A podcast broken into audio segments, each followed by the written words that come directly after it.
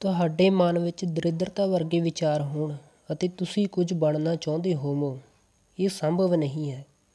ਤੁਸੀਂ ਜੇ ਸੋਚ ਹੀ ਲਿਆ ਹੈ ਕਿ ਅਸੀਂ ਤਾਂ ਆਪਣੇ ਹੱਥੀਂ ਆਪਣੇ ਜੀਵਨ ਦਾ ਸੱਤਿਆਨਾਸ਼ ਕਰਨਾ ਹੈ, ਤਾਂ ਤੁਹਾਨੂੰ ਸੰਸਾਰ ਦੀ ਕੋਈ ਤਾਕਤ ਨਹੀਂ ਬਚਾ ਸਕਦੀ। ਜਿਸ ਤਰ੍ਹਾਂ ਦਾ ਤੁਸੀਂ ਸੋਚਦੇ ਹੋ, ਉਸੇ ਤਰ੍ਹਾਂ ਦਾ ਹੀ ਪਾਉਂਦੇ ਹੋ। ਇੰਨਾ ਵਿਸ਼ਵਾਸ ਰੱਖੋ ਕਿ ਤੁਸੀਂ ਸੰਪੰਨਤਾ ਦੀ ਕਿੰਨੀ ਵੀ ਇੱਛਾ ਰੱਖੋ। ਦਰਿਦਰਤਾ ਦੇ ਵਿਚਾਰ ਸਦਾ ਹੀ ਤੁਹਾਨੂੰ ਨਿਰਾਸ਼ ਕਰਦੇ ਰਹਿਣਗੇ, ਤੁਹਾਡੀ ਹਿੰਮਤ ਨੂੰ ਘਟਾਉਂਦੇ ਰਹਿਣਗੇ। ਇਸ ਲਈ ਜੇਕਰ ਤੁਸੀਂ ਸੰਪੂਰਨ ਬਣਨਾ ਚਾਹੁੰਦੇ ਹੋ, ਤਾਂ ਆਪਣੇ ਵਿਚਾਰਾਂ ਨੂੰ, ਆਪਣੀ ਇੱਛਾ ਦੇ ਅਨੁਰੂਪ ਬਣਾਓ।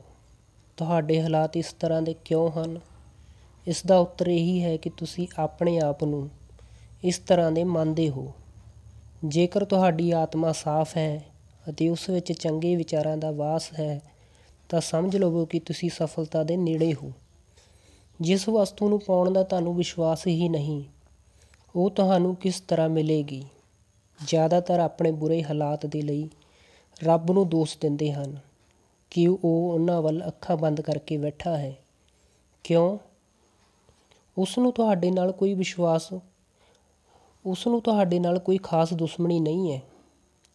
ਆਪਣੀ ਅਸਮਰੱਥਾ ਦਾ ਦੋਸ਼, ਆਪਣੀ ਅਸਮਰੱਥਾ ਦਾ ਦੋਸ਼ ਤੁਸੀਂ ਰੱਬ ਦੇ ਸਿਰ ਕਿਉਂ ਮੜ ਰਹੇ ਹੋ?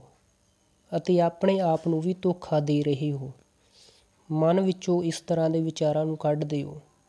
ਤੁਹਾਡੇ ਵਿਚਾਰ ਹੀ ਤੁਹਾਡੇ ਚਰਿੱਤਰ ਦਾ ਗਠਨ ਕਰਦੇ ਹਨ। ਜੇਕਰ ਤੁਹਾਡੇ ਵਿਚਾਰਾਂ ਵਿੱਚ ਅਸਫਲਤਾ ਹੋਵੇਗੀ, ਤਾਂ ਤੁਸੀਂ ਅਸਫਲ ਹੀ ਰਹੋਗੇ।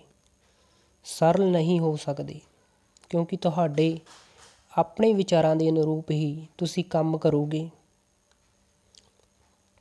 ਜੇਕਰ ਤੁਹਾਡੇ ਵਿਚਾਰਾਂ ਵਿੱਚ ਅਸਫਲਤਾ ਹੋਵੇਗੀ, ਤਾਂ ਤੁਸੀਂ ਅਸਫਲ ਹੀ ਰਹੋਗੇ। ਸਰਲ ਨਹੀਂ ਹੋ ਸਕਦੇ। ਜੇਕਰ ਤੁਹਾਡੇ ਵਿਚਾਰਾਂ ਵਿੱਚ ਅਸਫਲਤਾ ਤੁਹਾਡੇ ਵਿਚਾਰ ਹੀ ਤੁਹਾਡੇ ਚਰਿੱਤਰ ਦਾ ਗਠਨ ਕਰਦੇ ਹਨ। ਜੇਕਰ ਤੁਹਾਡੇ ਵਿਚਾਰਾਂ ਵਿੱਚ ਅਸਫਲਤਾ ਹੋਵੇਗੀ, ਤਾਂ ਤੁਸੀਂ ਅਸਫਲ ਹੀ ਰਹੋਗੇ। ਸਫਲ ਨਹੀਂ ਹੋ ਸਕਦੇ, ਕਿਉਂਕਿ ਆਪਣੇ ਵਿਚਾਰਾਂ ਦੇ ਅਨੁਰੂਪ ਹੀ ਤੁਸੀਂ ਕੰਮ ਕਰੋਗੇ ਅਤੇ ਉਹਨਾਂ ਕੰਮਾਂ ਦੇ ਅਨੁਰੂਪ ਹੀ ਤੁਹਾਨੂੰ ਫਲ ਮਿਲੇਗਾ। ਕਿਉਂਕਿ ਆਪਣੇ ਵਿਚਾਰਾਂ ਦੇ ਅਨੁਰੂਪ ਹੀ ਤੁਸੀਂ ਕੰਮ ਕਰੋਗੇ ਅਤੇ ਉਹਨਾਂ ਕੰਮਾਂ ਦੇ ਅਨੁਰੂਪ ਹੀ ਤੁਹਾਨੂੰ ਫਲ ਮਿਲੇਗਾ।